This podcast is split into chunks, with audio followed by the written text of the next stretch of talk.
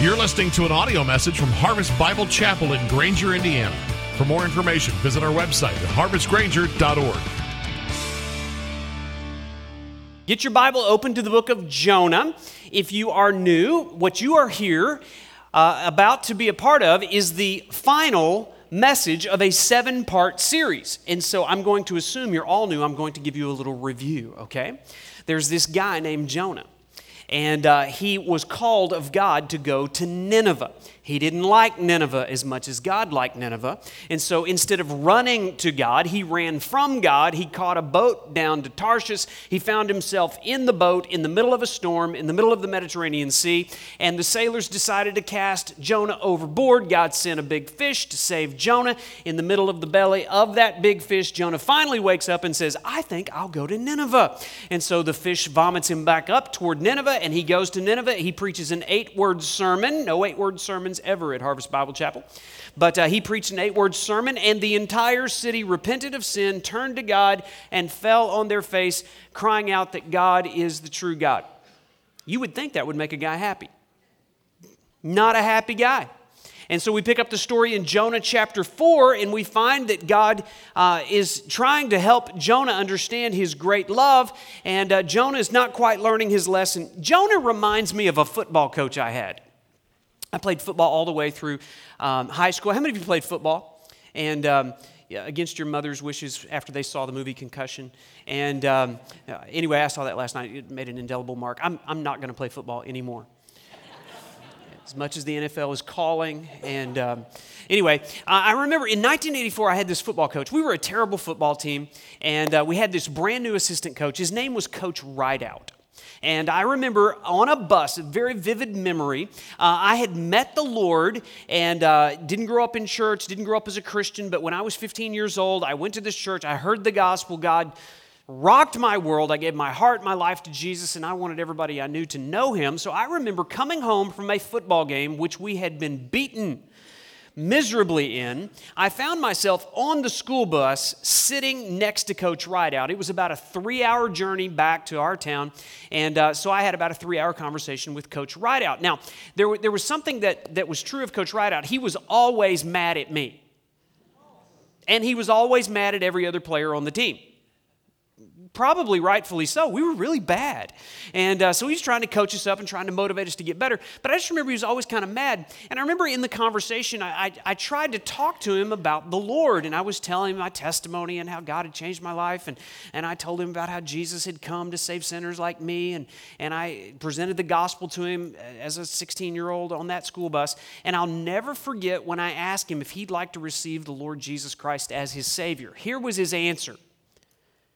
I'm mad at God.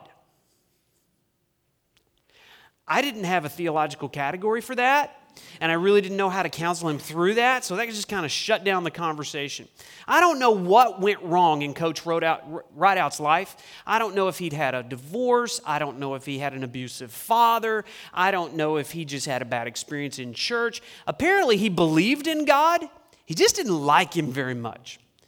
And I have found that that is a roadblock to so many people. That was certainly Jonah's roadblock. Would you like to see Jonah's condition here? Let's begin reading here in, in Jonah chapter 4. I'm just going to read the whole last chapter. It's 11 verses. Can you handle it? Here we go. Jonah 4. But it displeased Jonah exceedingly, and he was angry.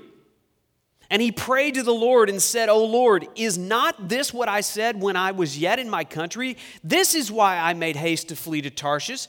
For I knew that you were a gracious God, merciful and slow to anger, abounding in steadfast love and relenting from disaster. Therefore, now, O Lord, please take my life from me, for it's better for me to die than to live. And the Lord said, Do you do well to be angry? In other words, how's that going for you? Is that working out all right? You enjoying life at this point? Another way to say that is do you have any right to be mad at God?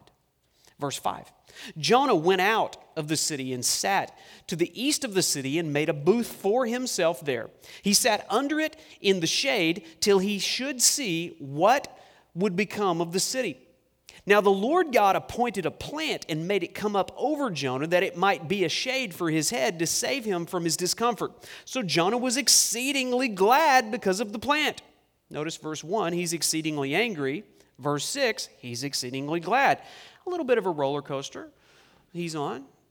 Maybe bipolar in some sense. We don't know what's going on. Verse 7, and when the dawn came up the next day, he, God appointed a worm to attack the plant so that it withered. When the sun rose, God appointed a scorching east wind, and the sun beat down on the head of Jonah so that he was faint. And he asked that he might die and said, It is better for me. He's always thinking about what's better for him. That's a problem. It is better for me to die than to live. Verse 9 God said to Jonah, Do you do well to be angry for the plant? And he said, Yes, I do well to be angry, angry enough to die.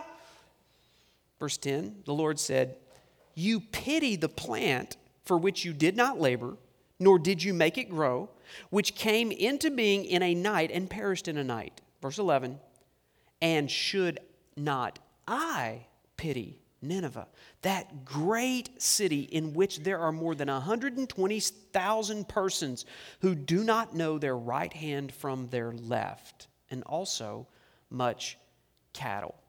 You know, if you've ever served in ministry, and I see some pastors here today, if I see some small group leaders here, I see some people that serve in ministry by teaching and leading our children. If you small group leaders, all kinds of different people that have served in ministry, you know at some sense, at some level, what Jonah was feeling here.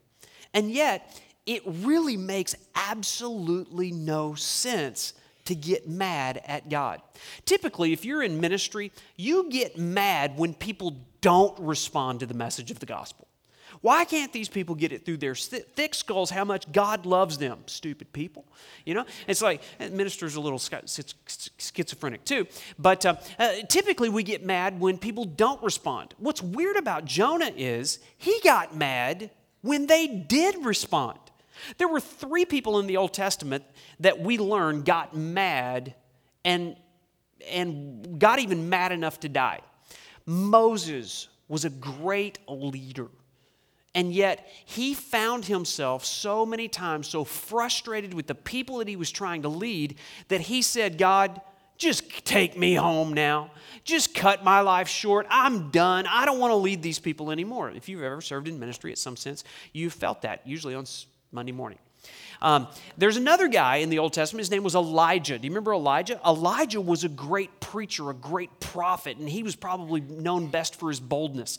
And one day he preached and prayed, and God came and consumed a sacrifice, and, and it, it, it got the attention of all the pagan, idolatrous people in that area. And yet, the very next day, he's sitting there sucking his thumb, mad enough to die. And then we come to this guy named Jonah, and we just read his story. What is this condition? I, have kind of coined a term here. It's not going to be found in any medical journal or anything, and, and you know I have no authority to coin terms, but I would call what these guys were going through spiritual depression. Spiritual depression. Now, depression is not a biblical word, okay? You're not going to find the word depression in the Bible. You will find the word despair, and so that's a better label. Uh, depression is something that psychologists and psychiatrists have come up with to try to label categories of human behavior without calling something sin. Okay? So, listen, eh, thank God for Christian psychologists and psychiatrists, but we need to understand something. If you are trying to deal with a spiritual problem, using medical solutions, you are not going to get to the root of the problem. Okay? The very word psychology, psyche, comes from the word soul. So, in a sense, there's a study of the soul. We should study the soul. Around here, we talk a lot about biblical soul care. We're not just interested in you showing up on Sunday and hearing a message and kind of going out of here encouraged and charged up. We want to care for your soul and get down under the surface of why you're acting the way you're acting. And we behave ways because we think ways. And when we don't think right, we don't do right. And so, if we have wrong thoughts about God, if we have wrong thoughts about ourselves, if we have wrong thoughts about this world, do you know what we're going to become? We're going to become spiritually depressed.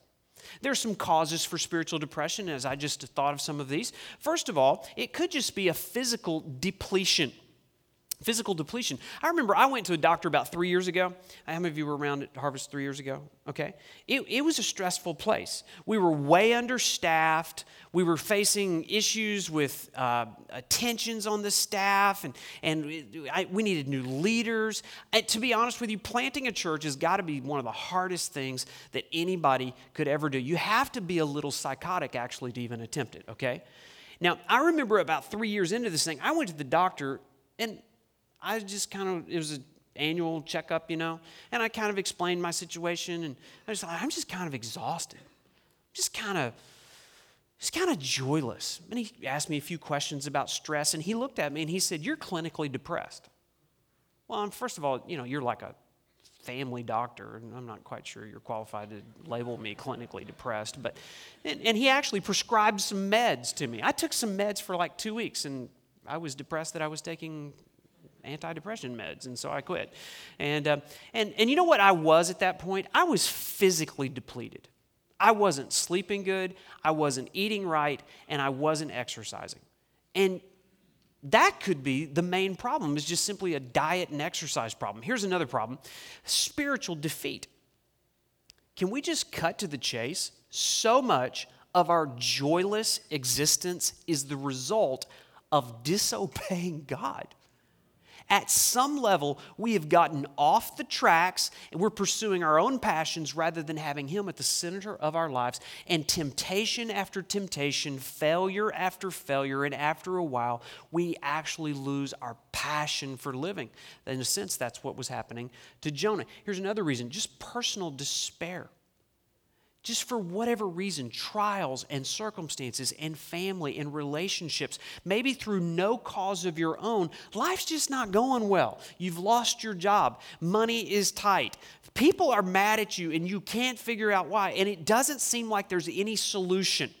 At some level, all of these things can contribute to a spiritual depression. But here's the thing we want to talk about. Here's the, here was Jonah's problem. You know what it was? He was mad at God. Have you ever been mad at God? When you are mad at God, what you're saying is, I reserve the right to decide for myself how God should treat me. It usually doesn't start out as shaking your fist at God.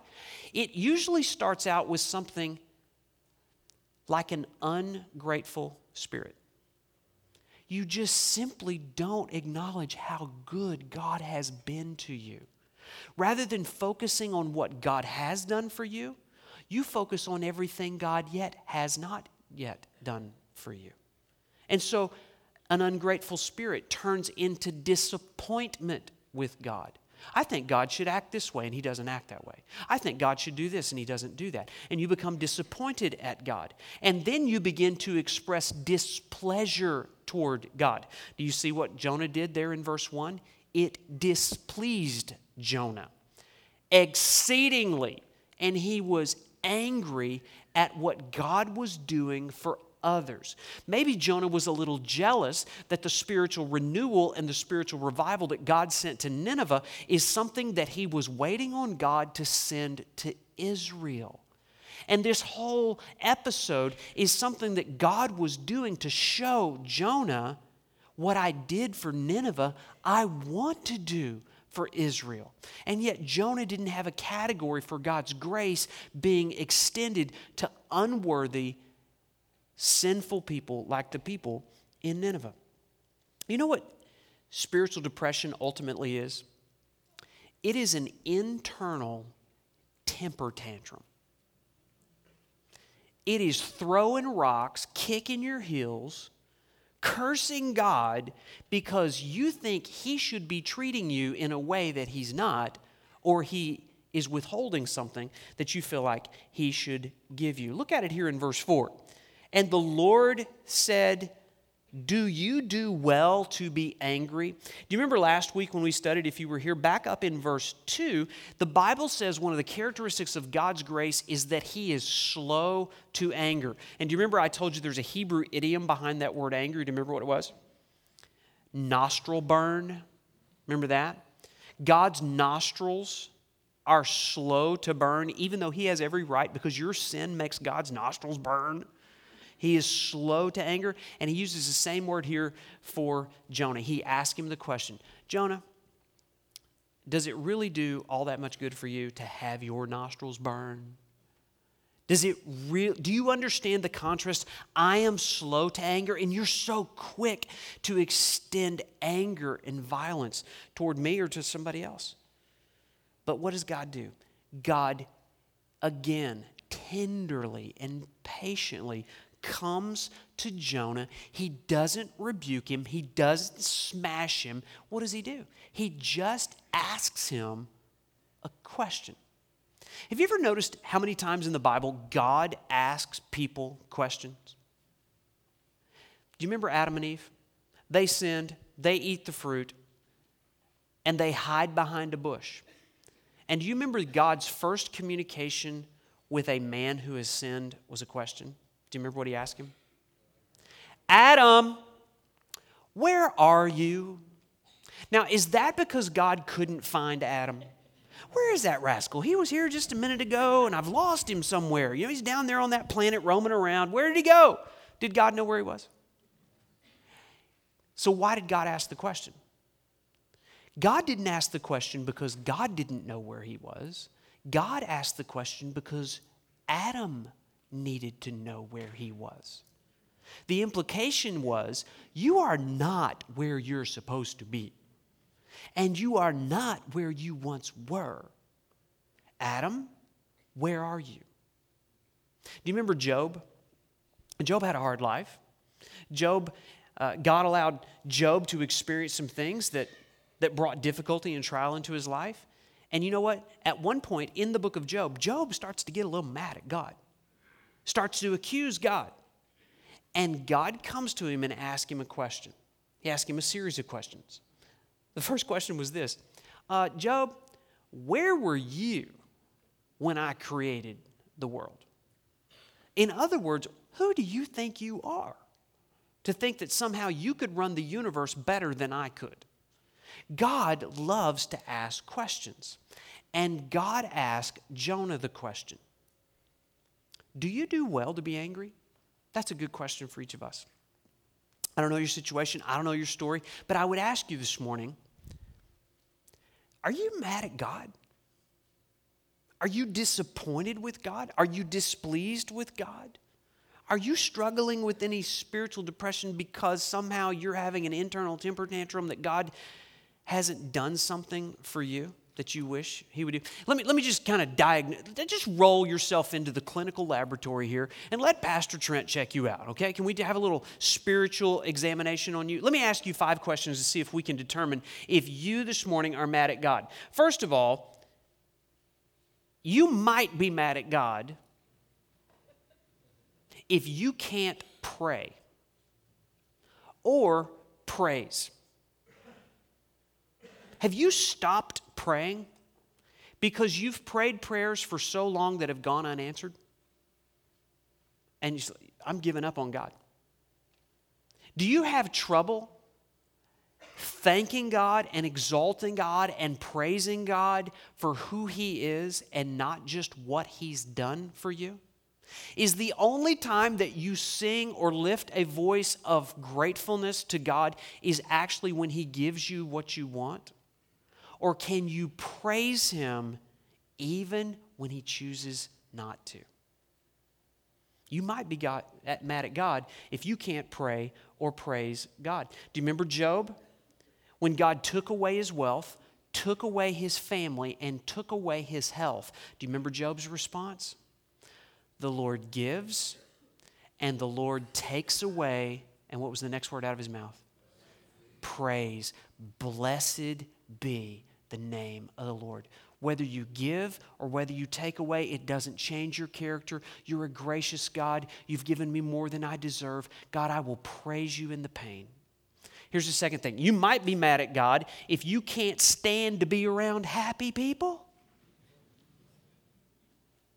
Everybody's so happy about what God's doing in their lives and rejoicing in what's happening in their family. Maybe you're around people, they have a wonderful marriage and their kids are halfway behaved and, and, and yours aren't. And your marriage didn't. And you have a problem being around people that things are going well for them. You know, one of the signs of spiritual maturity is this if you are able to rejoice in the success of another person, if they get the raise, if they get the promotion, if things are going well for them, but you might be mad at God if you can't stand to be around happy people. Rather, you isolate yourself and you build fences around yourself and you stop going to your small group and you stop coming to church because those people obviously have to be phony and they're faking their happiness because people can't be that happy. Is that your attitude? You might be mad at God. Number three, you might be mad at God if you've stopped serving Him. Was there a time in your life when you were really actively serving God? Maybe through your prayers, maybe through your giving, maybe through your activity at church. You led a Bible study, you mentored a person, you served in children's ministry, you parked cars, you helped uh, others, you baked meals, you, you poured your life out for others. But you stopped doing that. Maybe because somebody didn't thank you or you didn't feel like they appreciated you and you stopped serving God. Maybe it's because you're mad at God. And you know what? The whole time you've stopped serving God, you still expect the church to serve you. You bring your kids and drop them off. Well, where are the people this morning? They should be serving. Why haven't you signed up to help serve somebody else? It might be that you're mad at God. Here's the fourth thing you might be mad at God if you spew anger toward people that you love the most. Isn't it interesting? The people that we love the most, we end up hurting the most. And if you're an angry person and words come out of your mouth and you have turned violent and you kick the cat and punch holes through the sheetrock, it might be that your internal problem is you're not mad at your family, you're actually mad at God. Ultimately, all anger is directed at God because God is ultimate and God has all authority. And so ultimately, you have to realize if you have an anger problem, you have a problem with God. You might be mad at God, lastly, if you try to numb your pain through substance, stuff, or sex. You're bouncing around from substance to substance, trying to find something to numb the pain of your existence if you're addicted to alcohol, if you drink too much, if you're addicted to pain meds that are way beyond really what you need, then what you're saying is, I, I'm hurting and I'm looking for a way to comfort myself. That's what Jonah did. Look at verse 5. Jonah went out to the city, went out of the city, and sat to the east of the city. And look at what he did. He made a booth for himself there. Now, I don't know exactly what kind of booth it was. Here he is to the east, but apparently it was really hot. This was Middle Eastern desert. This was high temperature area. And, um, and so he made this booth for himself. Do you know that's what man always does when he's hurting? He tries to create man made substances to ease his pain. And that's so often what happens with religion. Instead of receiving the grace of God, instead of going to God for help, what do we try to do? We try to shelter ourselves. I can handle it. I can build something. I can do something to fix myself. I certainly don't need God's help on this one. That's exactly what Jonah did. He made a booth for himself. He's always trying to make himself more comfortable. He's trying to shelter his pain, shelter himself from pain. And he expended so much energy trying to help himself because he was so consumed with himself. So let me ask you this why do you get mad at God? You know, ultimately, as I've talked to people so many years of, of being in church and counseling people and talking to people about how to get close to God, there are basically two roadblocks that people have when they get mad at God. Here's the first one God withheld something that I wanted. Maybe you're single and God has not yet sent you a spouse. Maybe you're married and for you it's been biologically impossible for you to have children. And you wonder and you pray, and why is God allowing this? Why doesn't God send this to me? God's withholding something that you wanted. Maybe it's a ministry position that you aspired to and you studied and you went to school and you worked hard for it, and yet nobody has acknowledged your awesomeness and put you in a leadership role. Maybe it's a job or a position. You know what? It's not only what God withholds sometimes that makes us mad, but secondly, sometimes people get mad at God because God removes something that I loved. There are people that we love that God takes out of our lives. Maybe a spouse. Maybe you're a widow here this morning. Maybe you've been divorced. Maybe God took a child or a parent or a loved one. Maybe God took a pastor or somebody, a deep friendship that you had. It meant so much to you because it brought so much comfort and so much shelter into your life. And yet, God removed something that you love. Basically, there's four categories a position, a possession, a person, or maybe power. Maybe God didn't allow you to make the money that you feel like you should be making. Maybe God didn't give you the home. Maybe God didn't place you in the area of the country that you wanted to live in, but sent you somewhere else, and you lost the thing that you loved, or God never granted the thing that you loved. Maybe it's power, it's influence, Maybe it's respect that you once had and you've lost respect. Maybe your children haven't given you the respect, or they used to, and for whatever reason they no longer respect you. You've lost respect. You've lost reputation. Maybe you've lost an ability that you once had. Maybe you've gotten older and you've lost mobility. Maybe you've lost some independence. Maybe you've lost your health and you have a debilitating disease. Maybe you have a terminal disease. So many people will get mad at God when they have a physical condition that God doesn't fix. Yes, we believe in the power of prayer. Yes, we believe God still heals. But when He sovereignly chooses not to, how do you respond? Is it like Job? You give and you take away. Blessed be the name of the Lord. Or do you respond like Jonah and say, I'm angry enough to die. Just kill me. If you're not going to treat me any better than this, just kill me. You ever had that attitude? A few weeks ago, there was a dear couple in our church that um, lost a child through miscarriage. And um, our small group surrounded them and our staff surrounded them and loved them and, and prayed for them. And they responded so maturely, understanding that the Lord had taken away something that they looked so forward to loving and caring for a child.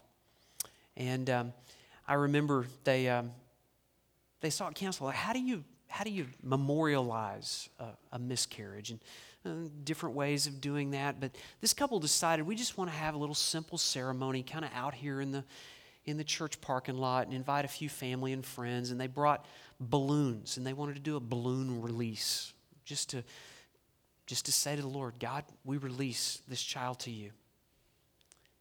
And um, there were children there. There were pink balloons and there were blue balloons, and each child had a pink and blue balloon. And, and there was one child there, very young, about three years old, and the child did not get the significance of what we were doing.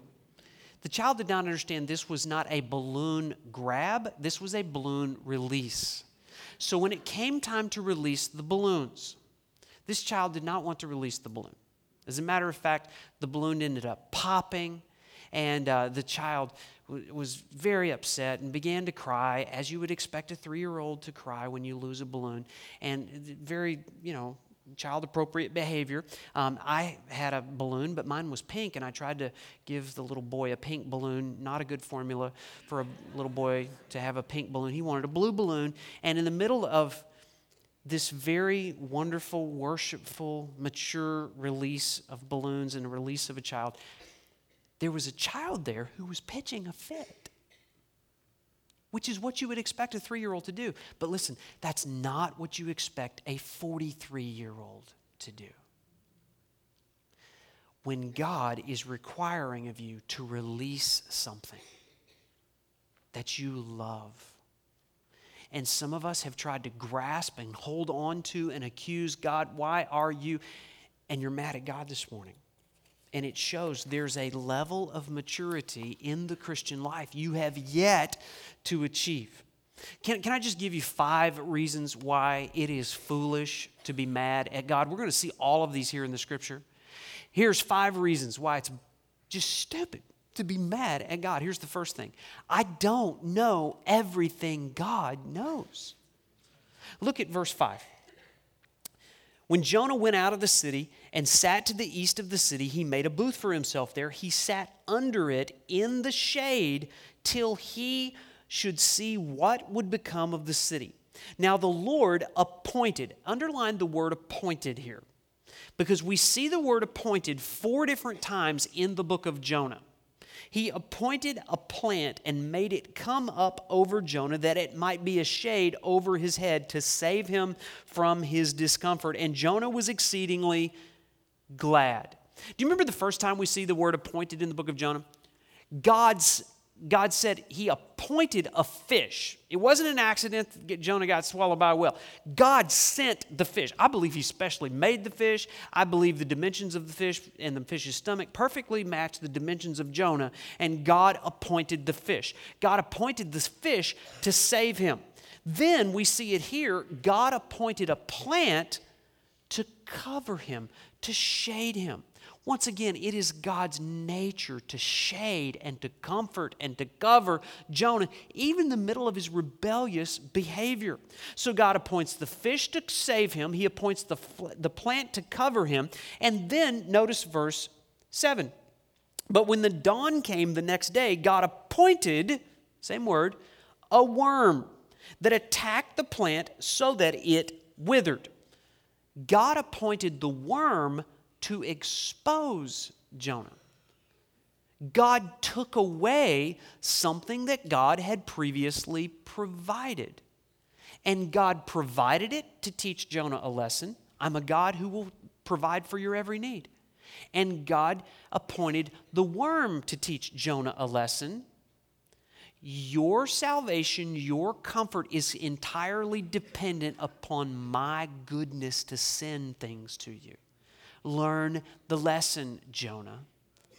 He says the next thing in verse 8 when the sun arose, God appointed, there's the word again, God appointed a scorching east wind, and the sun beat down on the head of Jonah so that he was faint. And he asked that he might die and say, It's better for me to die than to live. So he sends the fish to save him. He appoints the plant to cover him. He appoints the, wor- the worm to expose him. And finally, he appoints the wind to scorch him.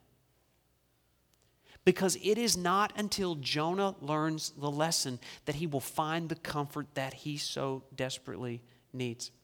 I was reading in a commentary about this east wind there in the desert, and this is what one commentator said.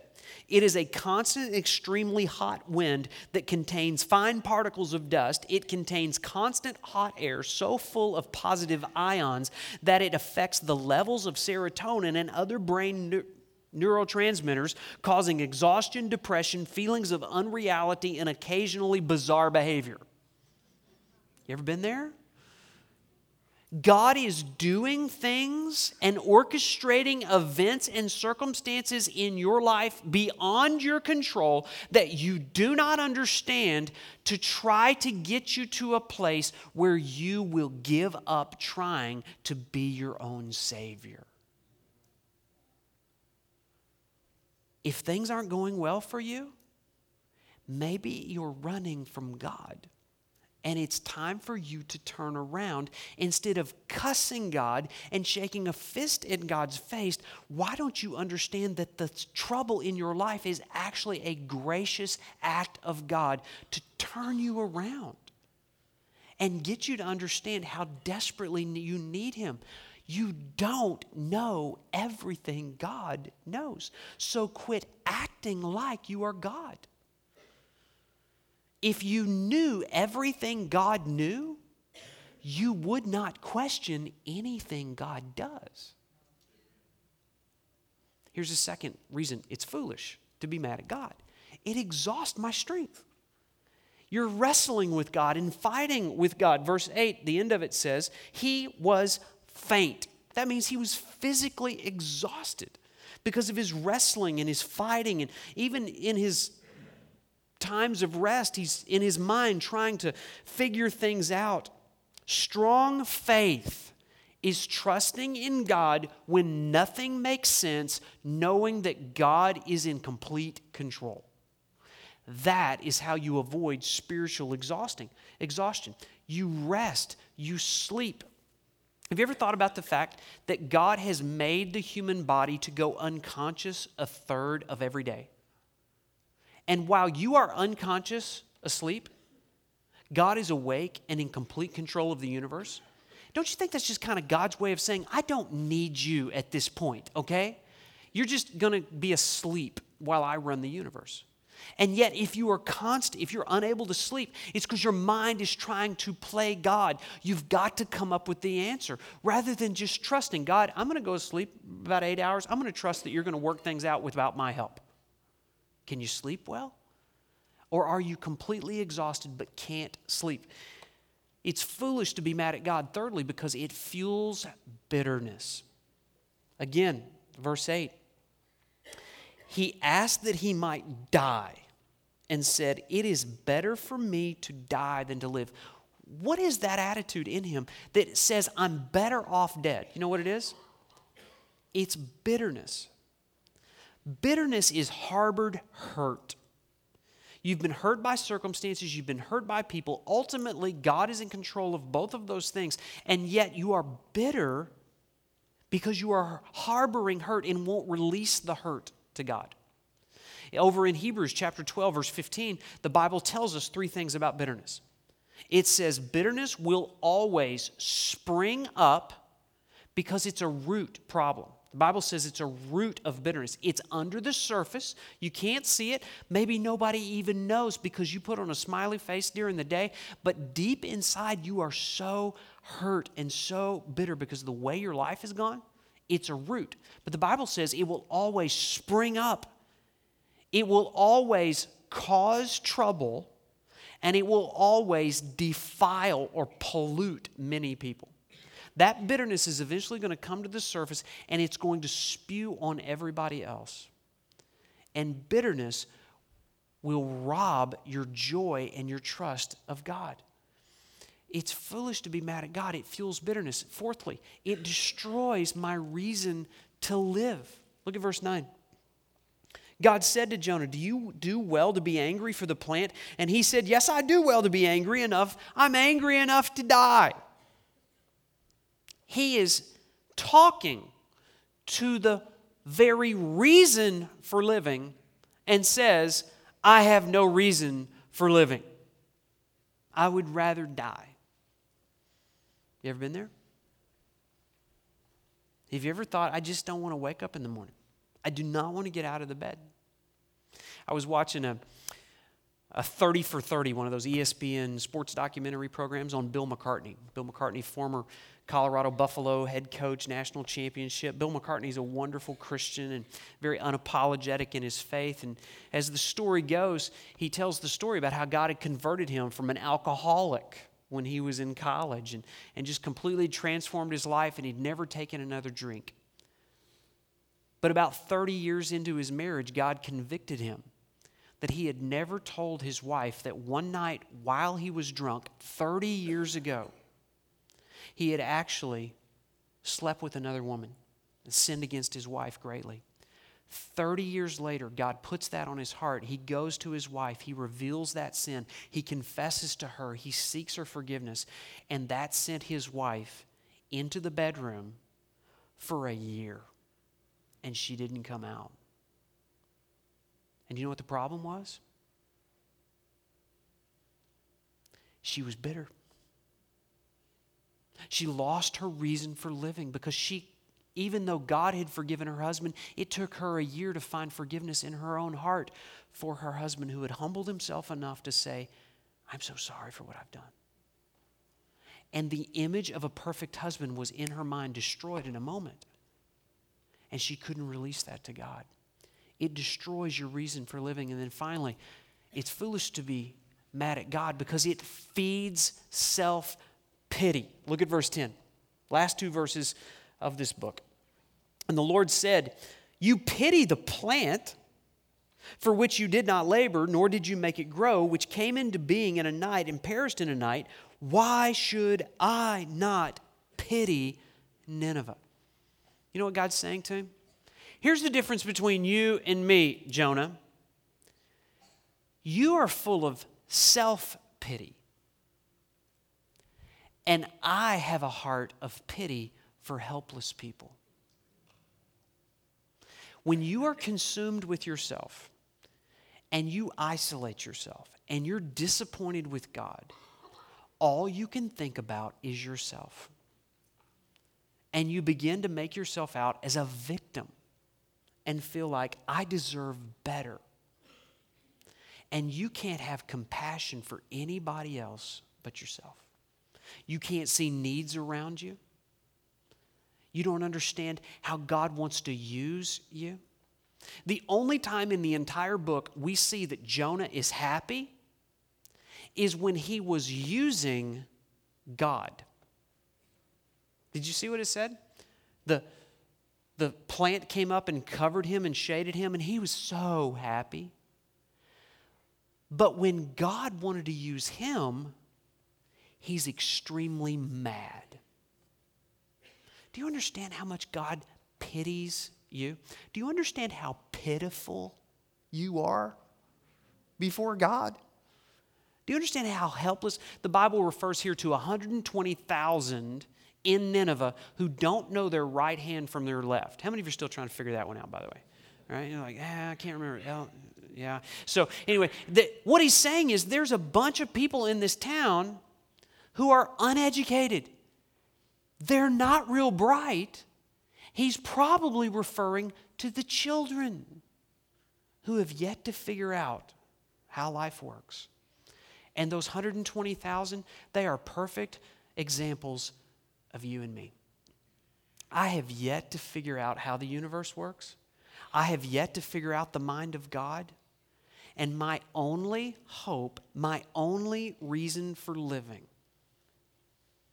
is to be a reflection of the glory of God as He loves a pitiful sinner like me. If you're mad at God, you don't see yourself as a pitiful sinner. You think you deserve more than what God's given. It's foolish to be mad at God. Interesting how the story ends. We never find out what happens to Jonah. Did he ever turn around? Did he ever run back to God? We don't know. We don't know what happened to God, but here's the way we're going to close the series not with what happened to Jonah, but what about you? Are you going to run into the arms of God or are you going to continue to flee and curse and be angry and be a fugitive from God? The story of the entire Bible is the story of these 48 verses in Jonah. Man runs from God, God chases him down and extends undeserved grace to people who are bent on running from God. The last Sunday of 2015. Maybe you look back over 2015, you're like, ah, I don't, didn't like 2015. Ready for that one to go away. And if you're not careful, the circumstances in your life that God has allowed, if you don't respond properly, are going to keep you from the very thing God wants to do in your life to show His steadfast love, His faithfulness, His grace to you. And so, as we conclude, could I just ask you just to bow your head for a minute? Don't check out on me. I want you to do business with God right now. I have no idea the circumstances. Actually, I do know some of your circumstances. I know some of your stories. We could line you up and have you tell stories of circumstances, situations, heartaches, losses. Have you stopped praying? Have you stopped praising in the middle of those hurts? Do you even have a category for a God that would allow you to suffer? To get your attention, to wake you up, to draw you back. And so, in this moment, just open up your heart to God and say, Lord, I know you are big enough, wise enough, strong enough.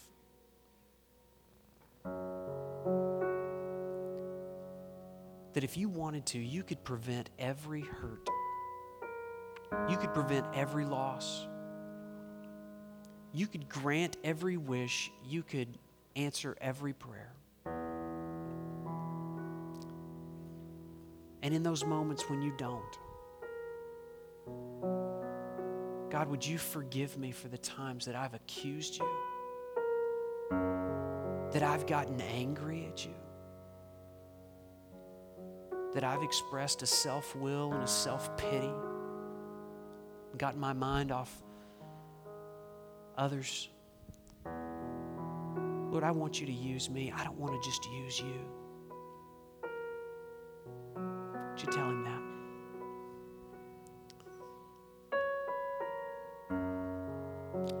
Just tell him, Lord, I am hurting. I am lonely. I am confused. But I don't want to be mad.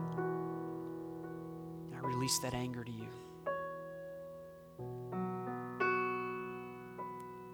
God, would you get my eyes on people all around me that you want to know about your grace? I want to be slow to anger the way you're slow to anger.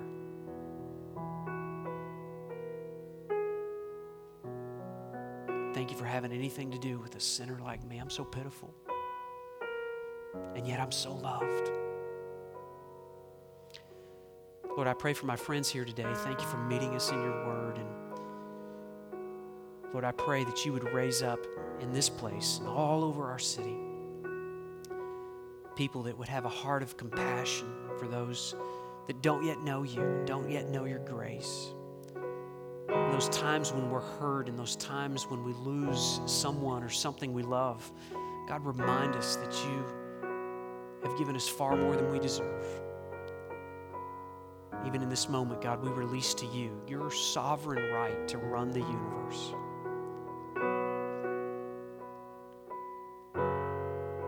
Give us grace, along with Job, to say, You give, you take away. Blessed be the name of the Lord.